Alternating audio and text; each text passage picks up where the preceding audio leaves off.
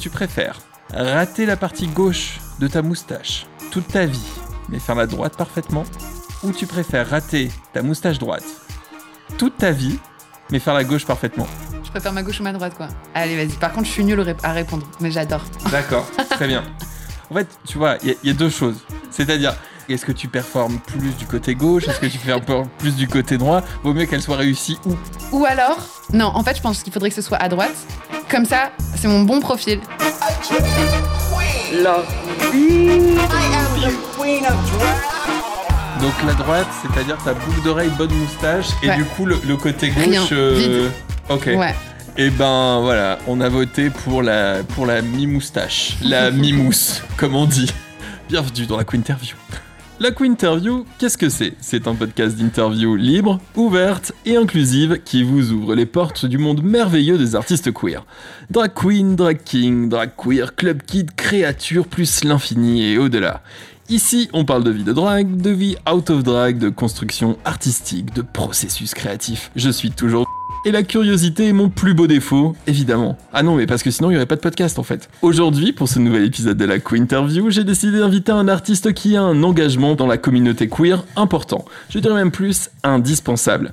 Il a ouvert l'année dernière une école de drague. Une école de drague? Quoi? Ça existe? Un poudlard? Non, mieux, un pool drague. Waouh. Ouais, désolé. C'est la première fois, mais pas la dernière que j'invite un drag king. Bienvenue pour ta Quinterview, j'ai les Adelphes. Bonjour. Bonjour Ah voilà, ça c'est un bonjour net, vif, précis, chaleureux. Ça donne envie d'écouter cette nouvelle interview. Bah, bienvenue.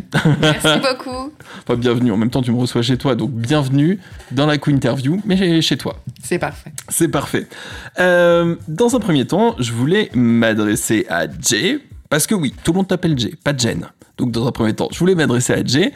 Quels sont tes pronoms euh, comment, euh, comment je dois m'adresser à toi?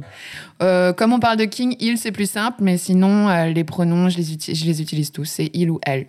Voilà. Ok, très bien. C'est quoi un petit peu ton, ton histoire avant de rencontrer le, avant de rencontrer le drag?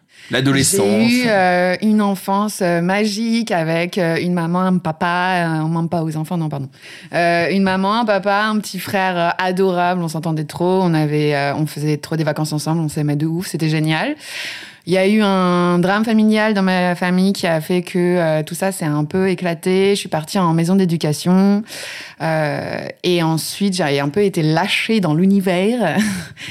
C'est quoi une maison d'éducation? C'est euh, une maison où on t'éduque. hein. Tu as des cours euh, de couture, euh, tu as des cours de piano, ça c'est cool. Euh, puis, enfin voilà quoi, c'est un truc un peu triste où t'as plein de meufs qui sont un peu toutes seules et et voilà, c'est un peu, c'est pas hyper fun. C'est genre euh, Poudlard en glauque, tu vois. Ok, bon, après on, on en parlera tout à l'heure du poudlard un peu plus fun que tu as, que tu as créé, construit et que tu animes encore aujourd'hui. Mais, mais du coup, quand on t'a envoyé dans cette maison d'éducation, c'était pour une raison particulière? T'étais, t'étais un cancre? Non, j'étais très très bonne élève, mais c'est parce que euh, en fait ma mère est décédée quand j'avais 17 ans et du coup euh, euh, grosse panique de comment on gère des gosses. T'imagines mon père, il s'est retrouvé euh, jeune papa euh, avec euh, un gamin de 15 ans, une gamine de 17 euh, complètement perdu dans la vie parce que voilà, on avait perdu nos repères, tout avait éclaté et et voilà et du coup je suis partie en maison parce que fallait que je trouve un cadre en fait. Mon but c'était de sauver mon bac, tu vois. Genre j'avais toujours été très très bonne élève. J'étais au conservatoire, j'ai fait du piano, du solfège, du chant, blablabla. Et là, euh, ouais, perdu dans l'espace et donc euh, besoin de cadre quoi. Ok. Et c'est en faisant ton, ton coming out à ton père que tout ça s'est un peu déclenché ou... Non, mon coming out à mon père, je l'ai jamais fait. En fait, un jour, il a découvert que euh, je j'avais ramené une zouze à la maison quand je vivais encore chez lui. Ok. Et, euh, et voilà, donc ça a créé un peu des tensions entre nous. Euh, c'est l'époque d'ailleurs où euh, j'ai commencé à partir de l'appart, euh, à essayer de trouver euh, des solutions pour euh, m'en sortir tranquillement, sachant que j'étais déjà dans des milieux un peu politisés vite fait. je savais que le refuge ça existait par exemple, donc j'y suis allée pour essayer de voir un peu s'ils pouvaient m'aider à ouvrir un compte en banque, des trucs genre j'avais rien, tu vois, je savais pas comment.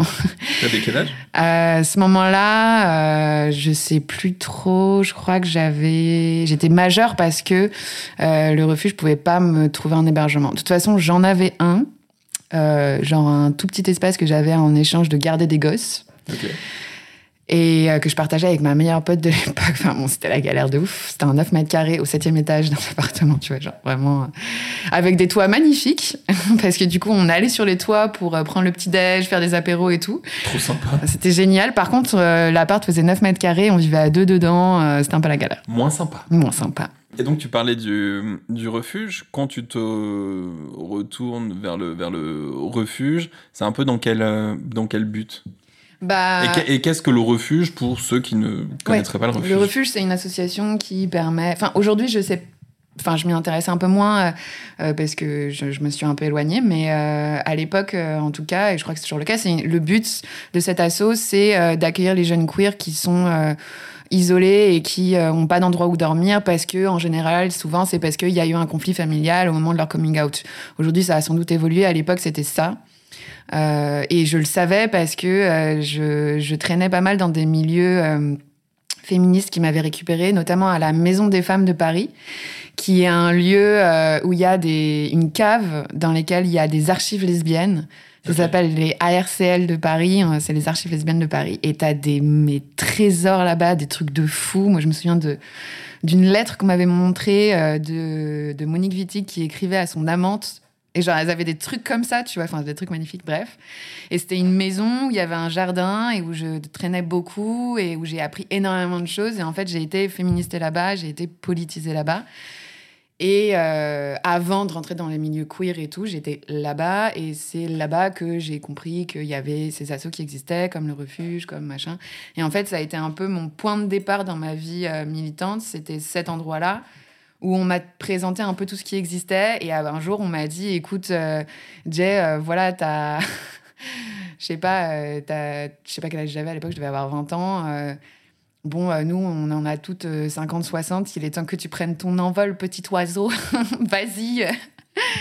Et puis, euh, rejoins les gens, va à la mutinerie, va dans des assos queer et féministes avec des gens de ton âge, va dans des, dans des manifs et tout. Et puis, vole de tes propres ailes parce que, bon, nous, on est dépassés. C'était des meufs, notamment, qui faisaient partie des, des Gouines Rouges à l'époque, qui, qui est une branche lesbienne du MLF. C'est une branche lesbienne, je crois, si je me trompe pas, si je me souviens bien, mais je me trompe peut-être, qui avait fait scission avec le MLF. Enfin bon, bref, à l'ancienne, tu vois, genre, euh, voilà. Elle me racontait des trucs de ouf sur des, des, des villages séparatistes lesbiens où euh, elles allaient passer des vacances. Parfois, il y en a qui restaient y vivre pendant un an et elles construisaient leur propre maison. Enfin, des trucs de ouf. des villages séparatistes lesbiens Ouais, ouais. Truc de ouf. Mais attends, ça existe encore, tu sais. Genre, j'ai des potes qui sont partis de temps en temps euh, en vacances là-bas. En fait, le deal euh, dans certains de ces villages, c'est euh, tu viens en échange de apporter quelque chose, genre faire à bouffer ou faire un atelier où tu apprends aux gens à faire de la guitare ou des trucs comme ça, tu vois. Ou genre, tu viens réparer des maisons, tu as des skills en peinture ou voilà. Ok, un peu comme les Radical Fairies ou ce genre de choses-là, ce genre d'initiative-là. Ok, hyper intéressant. Donc, en, grandissant, on va dire, euh, donc tu étais majeur, donc tu trouves le refuge, ces, ces associations euh, féministes, puis queer, puis lesbiennes. Où est-ce que tu te, te, reconnais dans, dans, dans tout ça? Euh, je pense que à ce moment-là, j'étais quand même euh, jeune. J'avais perdu ma mère récemment. Euh, je savais plus trop où j'allais dans les études, dans ma vie, dans le taf, parce que je donnais des cours de piano euh, pour me financer, financer ma vie. Hein, voilà, je, vivais dans des endroits un peu galères où je payais pas le loyer, où je donnais 100 balles par mois, des trucs. Enfin, je changeais souvent le lieu où vivre. Enfin, c'était un peu la galère. Et du coup, je pense que j'avais besoin de cadre et euh, de quelqu'un qui, enfin, de personnes qui me donnent des règles de vie saines.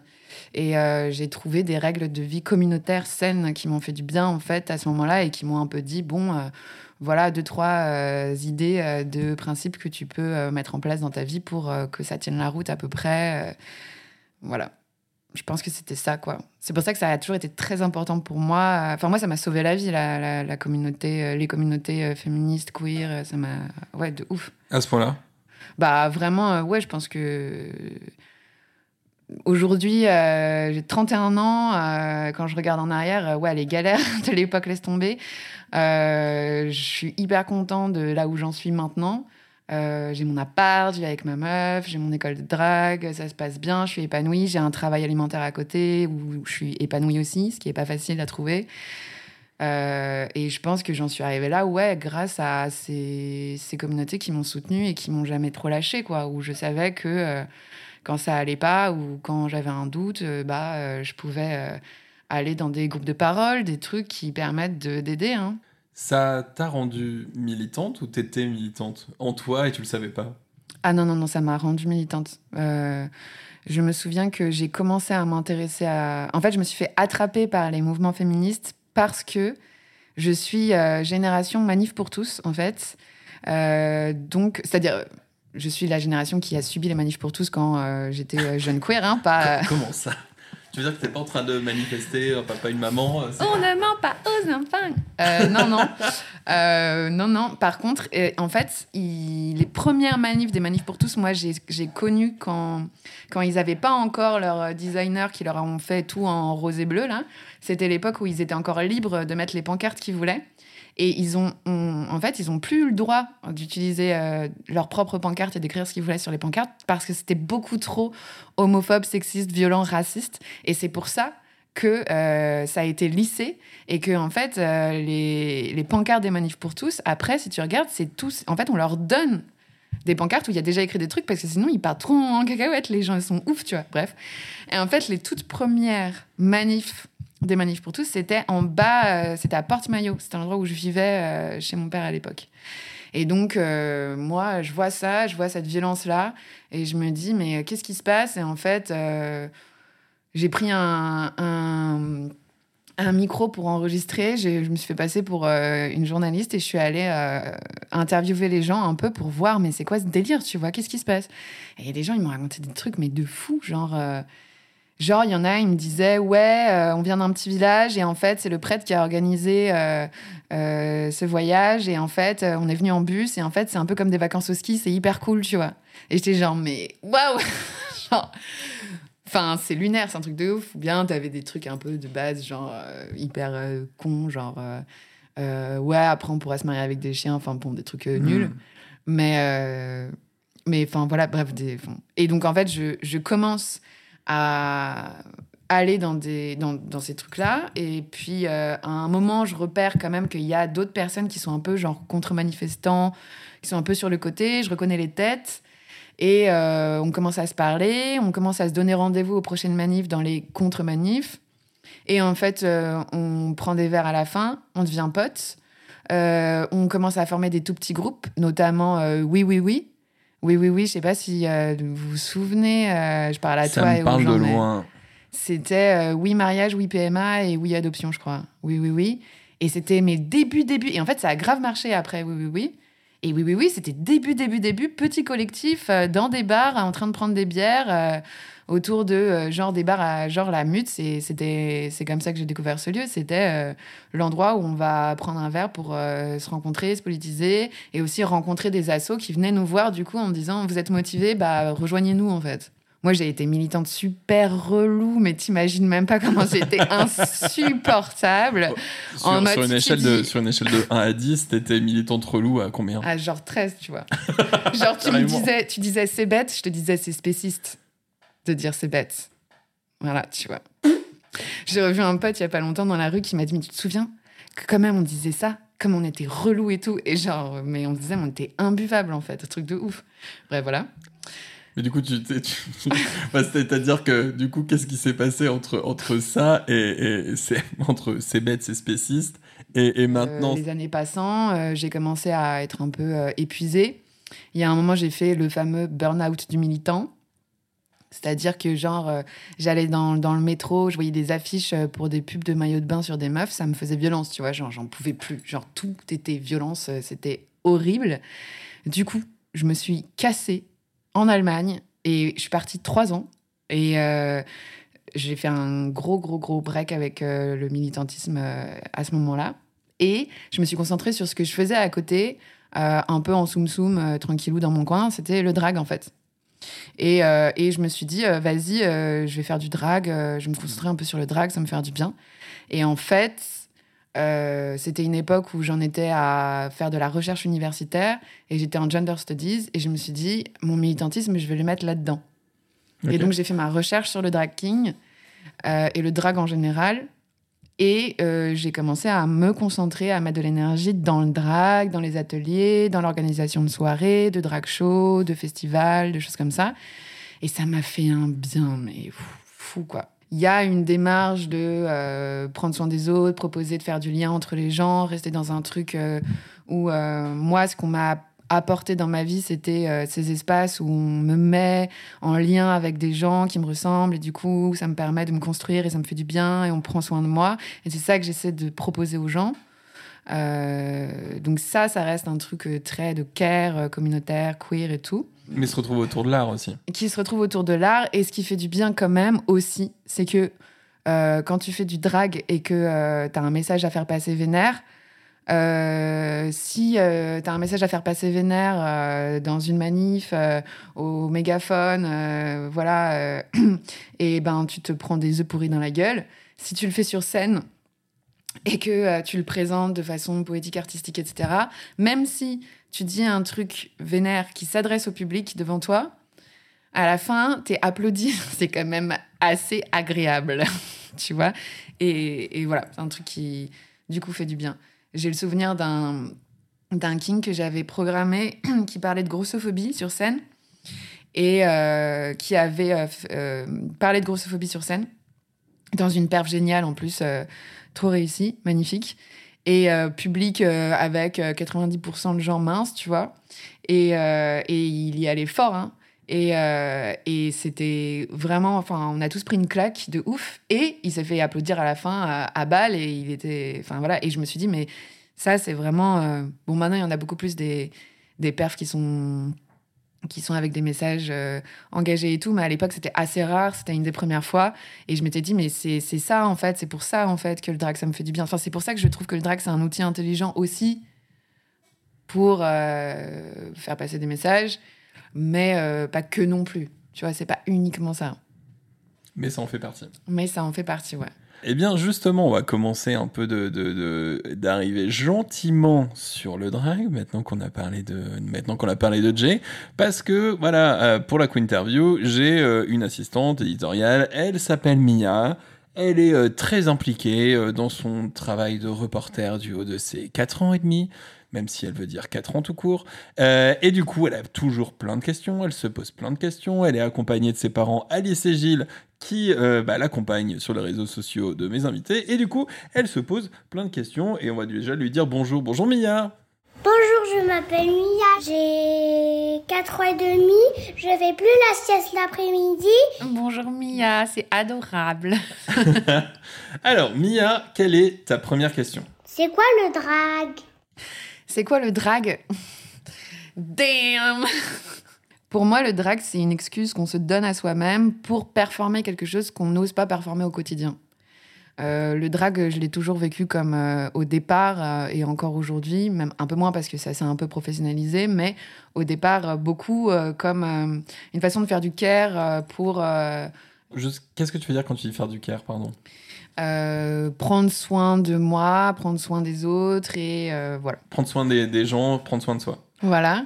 Et euh, être en groupe, sortir en meute de king dans des soirées, être euphorique à fond, se trouver magnifique. Et ça, du coup, c'est pour ça, tu vois, que je le vois comme une façon de faire des choses qu'on n'ose pas faire. C'est une excuse qu'on se donne à soi-même pour faire des choses qu'on n'oserait pas faire, genre cette chemise euh, un peu trop flashy euh, que tu as envie de mettre mais que tu pas mettre, tu, comme tu es en drague, c'est OK, tu vois, il y a un truc comme ça.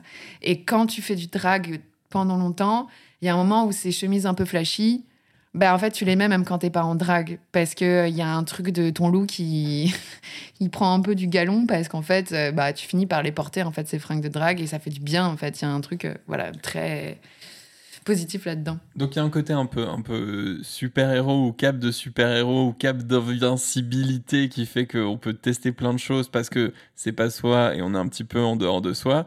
Et au final, si je comprends bien ce que tu dis, c'est que ça déborde en fait sur la vie, c'est-à-dire que le personnage euh, de, super-héros devient un peu un super-héros du, quotidien et euh, t'arrives à affirmer plus de choses et à faire plus de choses en out of drag. Euh.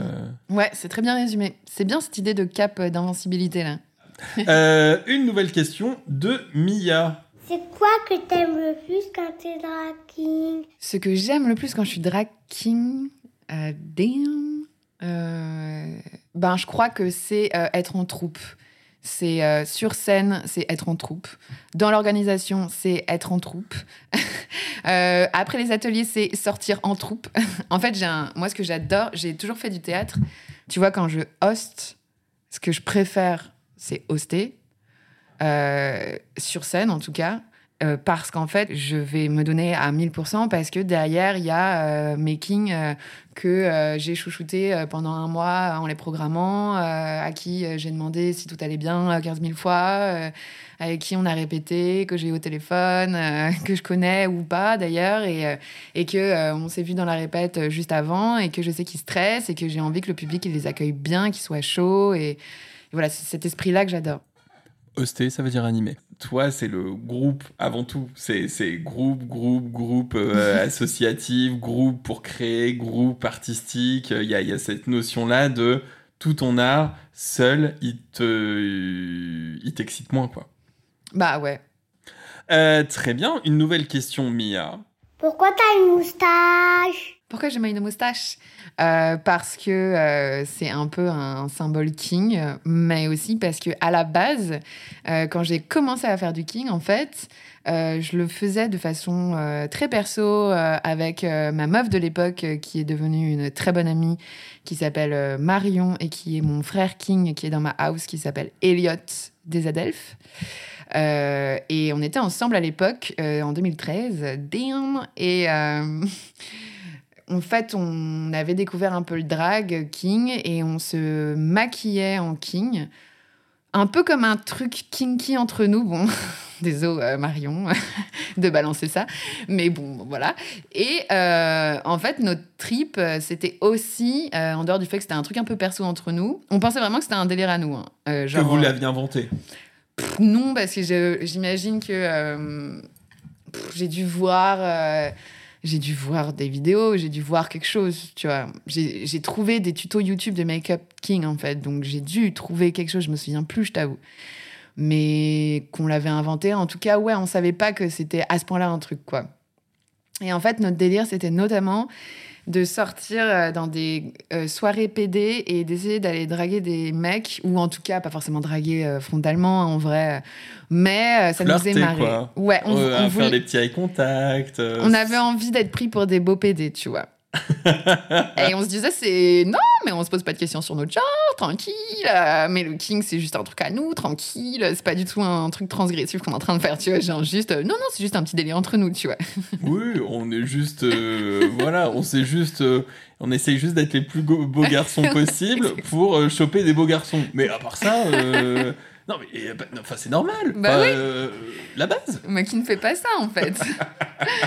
et aussi, il y avait le truc où euh, Elliot dansait extrêmement bien, danse toujours extrêmement bien d'ailleurs. Moi, je danse. J'aime danser, mais je danse pas extrêmement bien comme lui. Et du coup, euh, bah lui, pour le coup, il avait du succès en vrai. Je me souviens d'une fois d'un très très beau garçon blond qui était venu le draguer et j'étais en mode ah, waouh, c'est ouf, trop stylé. Je suis bon, bref. Bon.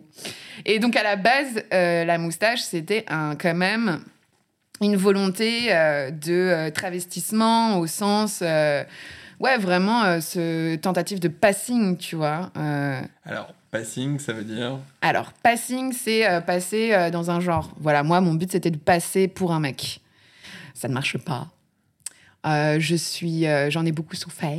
Et puis ensuite, euh, je me suis réconciliée avec ça en me disant que le drag, c'est aussi, autre définition, en fait, une tentative, une tentative de passing échouée que tu embellis. Ouais, que tu sublimes. voilà. Mais, euh, mais voilà, donc euh, la moustache, c'était ça, c'était tentative de passing à l'époque.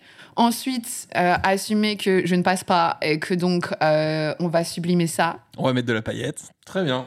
Et bah, je pense que Mia a euh, toutes les réponses à ces questions. On a été un peu exhaustif, mais au moins, ça permet à tout le monde, à Mia et aux autres, de comprendre. Et bah, merci beaucoup Mia pour, euh, pour toutes tes questions. Au revoir. Gros bisous, à très bientôt. Et merci à ses parents, Alice et Gilles, euh, bah, de lui avoir permis à Mia de se poser toutes ces questions. Gros bisous Gros bisous. Justement, on a commencé un petit peu d'en parler là via, euh, via les questions de Mia, mais comment tu as découvert le drag au final C'est- quoi ta, ta première vision du drag, ta première approche du drag avant qu'avec euh, Elliot, euh, vous maquillez pour la première fois, etc., ou vous essayez de, de vous kinguer pour la première fois? C'était quoi ta première, ta découverte du drag? Tu t'es dit, Oh, mais c'est sympa, euh, tiens, on pas ça euh. Eh bien, c'est drôle que tu poses cette question parce que justement, hier, j'ai fait un cours de make-up drag king avec Thomas Occhio pour euh, le Grand Contrôle qui faisait un drag control, là. Et Thomas, pendant euh, le cours, il a cité ce film qui s'appelle Victor Victoria. C'est drôle parce que moi, c'est le film qui m'a fait découvrir le king. en- Enfin, qui m'a donné envie d'en faire, en tout cas. Parce que c'est pas présenté comme du king dans le film, Victor Victoria. Mais en vrai, moi, j'avais envie de devenir cette personne, quoi. Magnifique. Victor Victoria, c'est l'histoire d'une chanteuse qui, euh, pour qui ça ne fonctionne pas, qui ne trouve pas de scène, du coup, qui se fait passer pour un garçon, donc qui, en gros, euh, se king, mais euh, dans une tentative de passing, et qui se fait passer pour un garçon qui se queen. Ok. C'est la boîte dans la boîte dans la boîte. Ok. En fait, euh, est-ce que Victor Victoria, on peut dire que c'est au King ce que Priscilla, folle du désert, est au Queen? Ah, pas à ce point-là, je pense. Je sais pas à quel point ça a marqué euh, tant de king que ça, mais euh, en tout cas, moi, ça a vraiment été un truc où je me disais, mais je veux être cette personne, quoi. C'est ce que je veux faire. euh, c'est magnifique. Et euh, Thomas Occhio aussi. Donc on est deux. Et donc, quand tu découvres ça tout de suite, tu, tu- tu passes dans cette phase de d'expérimentation avec ta, ta, ta copine de l'époque ou ça vient un peu plus tard ou ça reste toujours dans une partie de ta tête ou comment ça se fait? C'est une époque où euh, donc euh, je suis assez militante et en fait dans les groupes militants on a tendance à beaucoup faire des workshops, on fait des ateliers en fait. On fait des ateliers pour tout et rien. On fait des ateliers euh, DIY, donc do it yourself, selle de vélo, pff, fabrique ton piste debout, enfin vraiment voilà. Ok. Tu On fait sais faire a- une selle de vélo? Non ah, Tu T'as as- pas participé à cet atelier-là? Tu en as besoin Euh, toujours. Enfin, tout du moins, si jamais un jour euh, je fais voler ma selle de vélo, bah tu vois, hop, j'ai l'astuce pour m'en préparer. Bah, enfin, du coup, non. Bon, c'est pas grave. Enfin bon, voilà, on faisait des ateliers pour tout et rien. Et du coup, euh, assez naturellement, on s'est dit avec Marion, ben, on va faire un atelier king. On n'en a jamais fait avec des gens et on n'est pas drag king, mais c'est pas grave. on va apprendre aux gens à en faire. Enfin, en fait, on n'était pas dans un truc, on va apprendre aux gens à en faire. On était dans un truc, on va faire ça ensemble avec les gens. Tu vois, c'était cette démarche-là. Et il se trouve que il y a un copain à moi qui s'appelle Sam, qui était euh, pote avec une prof euh, qui était dans notre université à l'époque, qui s'appelait Raquel Borghi. Et euh, cette personne, c'était quelqu'un dont j'étais très fan, qui a écrit pas mal de bouquins sur le King, qui a fait beaucoup, beaucoup de King et tout. Et en fait, Sam me dit Ah, bah, j'ai invité Raquel Borghi à ton atelier. Et j'étais genre Ah L'impression de ouf Et en fait, Raquel arrive et elle me dit, euh, Yael me dit, je sais pas ce que c'est ses pronoms, mais on va dire Yael. Euh, euh, Yael me dit, euh, je t'arrête tout de suite, ce que tu t'apprêtes à faire, c'est un atelier de théâtre parce que j'arrive et tu es déjà maquillée. Or, le principe d'un atelier drag king, c'est de faire les choses ensemble et de traverser l'expérience ensemble. Et donc, elle me dit trois solutions. Soit je te laisse faire ton atelier, voilà.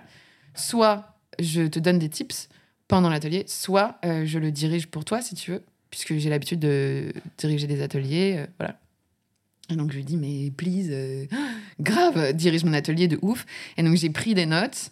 Et en fait, la direction de son atelier, c'est devenu le squelette de la direction de mes ateliers qui est resté euh, euh, tel quel aujourd'hui, avec euh, des ajouts de copains euh, clowns ou comédiens euh, qui sont passés dans les cours et qui m'ont donné des tips de d'exercices de théâtre, de choses comme ça. Mais le principe de base de Raquel, qui était Il y a une partie dans un espace privé où on skiing, une partie sortie dans l'espace public où on se confronte aux autres et où on sème le trouble dans le genre, vraiment à la Judith Butler, mais concrètement, physiquement, tu vois. on va vraiment semer le trouble dans le genre, dans la rue. Et ensuite, euh, on débrief. Elle, elle faisait un retour. Yael, elle faisait un retour euh, dans l'espace premier. Moi, je le fais plutôt dans des soirées queer où j'emmène les gens voir des drag shows. Euh, ça, c'est resté comme le squelette de base, la structure de mon atelier, quoi. Parce que, en fait, pour, pour être sûr de bien comprendre et que les, les- nos auditeurs comprennent bien aussi, c'est que pour beaucoup, euh, le drag a été. leur premier pas dans le drag était une démarche artistique, c'est-à-dire il y a eu cette démarche artistique pour créer, pour performer, pour monter sur scène, pour raconter des histoires, etc. Toi, ça a tout de suite été une autre démarche qui était euh, d'ateliers, de facilitateurs, de rencontres facilitatrices. Enfin voilà, en gros, ce truc de, de, de, de, de la rencontre et du développement ensemble plutôt que de la, de la performance. Et c'est pour ça que quand je te demande tes premiers pas dans le drag, c'était comment et tout, en fait, c'est pour ça que tu parles tout de suite des ateliers et pas de, et pas de perf, pas de, pas de, pas de, d'animer des soirées, etc. Oui, c'est vrai, parce qu'aujourd'hui, ce que je fais, c'est beaucoup des photoshoots, beaucoup organiser des drag shows, beaucoup euh, mettre en réseau, euh, faire des projets avec des réals, euh, des docus, des... Enfin, il y a plein de choses. Je fais de la scène aussi maintenant. Enfin, j'en ai toujours fait, mais je- j'en fais plus. Mais c'est vrai que euh, le truc premier, c'était les ateliers, en effet. Et bon, l'école, c'est les ateliers 2.0 un peu. hein. Et donc, quand tu, quand tu parlais de la, de, la, première fois où tu t'es retrouvé en drague, tu t'es tout de suite plu, aimé, tu t'es dit, wow, bah ouais, c'est moi, c'est clairement moi. Ah ouais, c'était un truc de ouf. Euh, je me suis trouvée très beau. Et en fait, c'est un truc que j'ai toujours fait euh, dans mes ateliers. euh, c'est si tu te vois pas maquillée, parce que tu te maquilles pas toi-même, quand tu te découvres, je te filme en train de te découvrir et je te donne cette vidéo. Parce que moi, j'ai encore la vidéo de la première fois où je suis en king et où Marion est en train de me filmer et où je me découvre dans le miroir en king pour la première fois truc de ouf. Et j'ai la vidéo aussi de Elliot, donc Marion, Elliot, euh, en train de se découvrir euh, en drague euh, pour la toute, toute première fois. Et c'est mais magique, ça me fout les poils. Enfin bon, voilà. Et, et donc, je m'étais trouvée. C'est très étrange. Je m'étais trouvée. sur le coup, la toute première fois, je sais pas si je m'étais trouvée beau. J'avais trouvé que je ressemblais à mon frère. Je m'étais trouvée beau, sort of. Après, j'avais appris à me maquiller d'une façon qui me plaisait plus. Et donc, les autres premières fois où c'était moi qui me maquillais, je me trouvais beau pour le coup. Il y avait un truc où je me trouvais entier parce que. euh, bah parce que euh, c'était euh, aussi une époque où j'étais très fortement confrontée à mes questionnements sur le sexisme euh, très très très très fort. Et donc il y avait ce truc aussi où euh, très en colère il y avait ce truc où euh, l'impression d'entièreté quand t'es un homme tu vois et d'être une moitié quand t'es une quand t'es une meuf ou quand t'es perçu comme une meuf en tout cas. Et, et du coup ce truc où tu te trouves entier moi je l'avais ressenti à ce moment-là. Bon après je pense que c'était un peu lié à mon, mes questionnements de genre aussi hein, dont j'avais pas trop con- méga confiance mé- méga conscience à l'époque je suis pas en train de faire un personnage, euh, c'est quand même moi. Euh, c'est pas, je suis pas dans la peau de quelqu'un que j'imite. Donc c'est pas du transformisme. Tu rentres pas dans la peau d'un personnage. Tu vois, c'est quand même toi avec tes traits et euh, tu t'es transformé. Mais enfin, genre c'est fou quoi. Tu te transformes en petit euh, chien fou, tu vois, à sauter partout et à. Enfin, vraiment, moi, les, les ateliers, c'est trop drôle parce que euh, une fois que les gens sont kingés, souvent, euh, ils se transforment en espèce de meute de loups euh, fous, euh, en groupe de scouts qui se sautent les uns sur les autres et qui font des pyramides, mais, mais vraiment, mais dans la rue, ils font, enfin, tu vois. Et les plus timides, les, ceux qui me disent, à chaque fois, ceux qui me disent au début de l'atelier, Jay, tu nous mènes pas, tu nous mets pas sur une scène à la fin. hein. On va pas sur une scène à la fin, hein, parce que il y a beaucoup d'ateliers qui font ça et c'est un peu connu pour ça, les ateliers King. Pour après, tu t'es lancé comme ça sur une scène et moi, je suis toujours dans non, non, non, non, non, ne vous inquiétez pas. Par contre, en général, je les emmène quand même dans une soirée queer où on est un peu annoncé comme une troupe qui arrive euh, itinérante qui va déambuler dans la soirée. euh, pour quand même leur foutre un petit peu la pression, mais pas non plus en mode euh, gros spotlight sur la gueule. Et c'est les plus timides au début qui me disaient on va pas sur scène, qui en fait dans la soirée euh, se lâchent, euh, commencent à danser, à se déshabiller, à faire un show, à avoir un- la foule qui s'écarte euh, en faisant un cercle autour euh, et euh, à faire une espèce de strip euh, comme ça improvisé, à danser comme des malades. Et genre t'es en mode ok waouh, genre en fait la scène t'avais pas besoin d'en avoir une, elle est sous tes pieds, tu l'as créée toute seule, tu vois, c'est un truc de ouf. Enfin bon. J'ai une question. Que c'est vraiment la première fois que je la poser. Je la pose strictement jamais. Comment t'as trouvé ton nom Jelly Adelph. Janice Adolphe. Euh, en fait, avec Elliot, on était allé voir une pièce de théâtre euh, de Léonie Pernet qui s'appelle Adelph. Et euh, je lui avais demandé à la fin ce que ça voulait dire. Et c'est elle qui m'avait dit que ça venait du grec et que ça voulait dire frère et sœur, en fait. Adelphité, c'est la sororité, la fraternité, mais sans genre, en fait. C'est pas genré.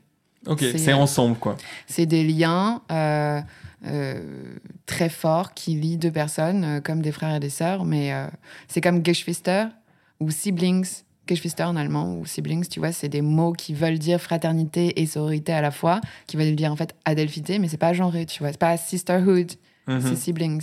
Ok. Et donc ça, tu t'es dit, ça, ça me, ça me correspond.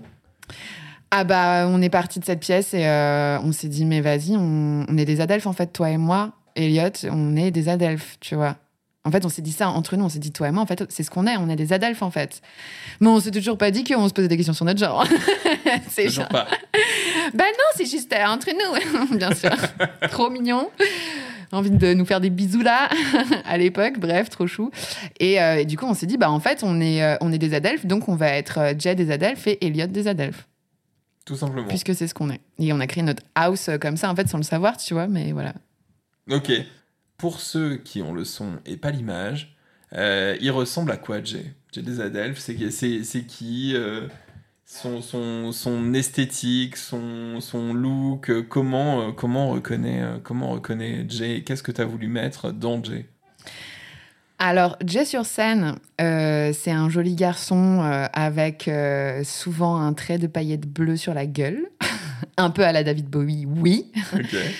Et euh, Jay en atelier ou dans l'école, c'est euh, un peu euh, chill, euh, genre euh, sans make-up. euh, je viens pas en pyjama, mais je viens en... je me sape pas des masses. je viens en mode c'est pratique et mon but c'est je vais transpirer et je vais être à 100% pour vous. Donc en fait, je suis pas hyper en mode joli garçon, tu vois. Mais sur scène, j'ai pas vraiment. C'est pas un personnage puisque c'est une identité de genre en fait. Ça a longtemps été une partie de mon de mes identités de genre, euh, le King. Et donc il y a pas Jay des Adelphes et Jay dans la vie, tu vois. Euh, Il y a Jay et puis euh, genre le nom de cette house c'est les Adelphes et le drag king ça faisait partie de mon identité. Aujourd'hui, bon, forcément, c'est devenu aussi quelque chose d'artistique que j'ai beaucoup professionnalisé, travaillé et, et rendu sérieux et tout avec des collabs et tout ça. Donc forcément, mais moi, j'ai pas commencé en créant un personnage en fait. Donc euh, juste euh, c'est moi euh, quand je me sape. Et de manière générale, out out of drag aussi, hein, je suis un peu sapée, tu sais. Mais je le vois, J'aime bien vois. les trucs qui brillent. j'aime bien les talons hauts. j'aime bien la dentelle noire. j'aime bien être sexy. j'aime bien les beaux costumes. voilà. Ok.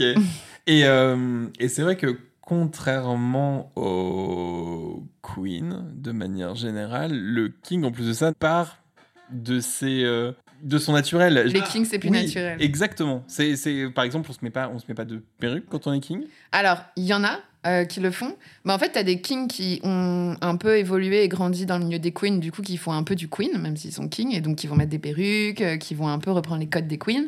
Et il y a les kings qui ont évolué plutôt dans, les, dans le milieu des kings et qui, du coup, ont pas cette culture-là de la perruque et tout, parce que c'est juste une histoire différente, en fait, et des mouvements qui sont très différents.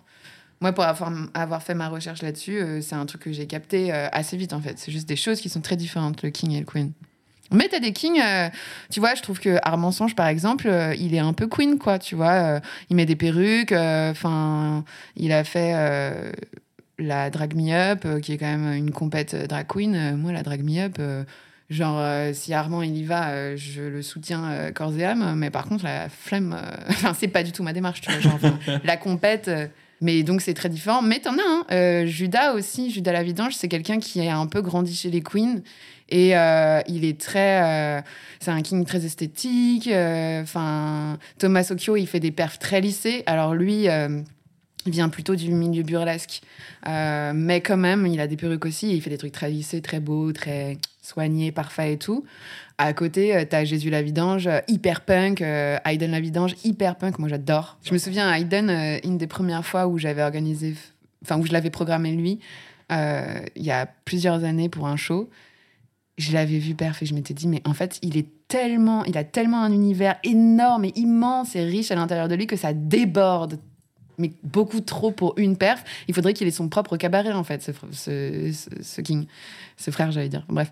Et en fait, c'est ce qu'il a fait plus tard. Il a fait son cabaret. Maintenant, il a le cabaret des possibles. Et bien sûr que, enfin, là, il était trop grand pour juste une perf, C'est la fin de la première partie de la Interview de Jay des Adelphes. Oui, exceptionnellement, c'est un épisode en deux parties car beaucoup de sujets importants sont abordés et ça vaut le coup de prendre le temps de tous les traiter. Dans la deuxième partie de l'épisode, vous saurez pourquoi les drag kings et les drag queens n'ont pas la même popularité. En fait, euh, à la grande question pourquoi les queens elles sont plus mieux connues que les kings? La réponse c'est pas parce que les queens c'est des mecs et que les kings c'est des meufs et que euh, on est dans un monde sexiste, bitch. Tu vois, c'est pas ça en fait. Selon ma recherche, c'est pas ça. La deuxième partie de l'épisode est disponible tout de suite. À toutes. I am the queen of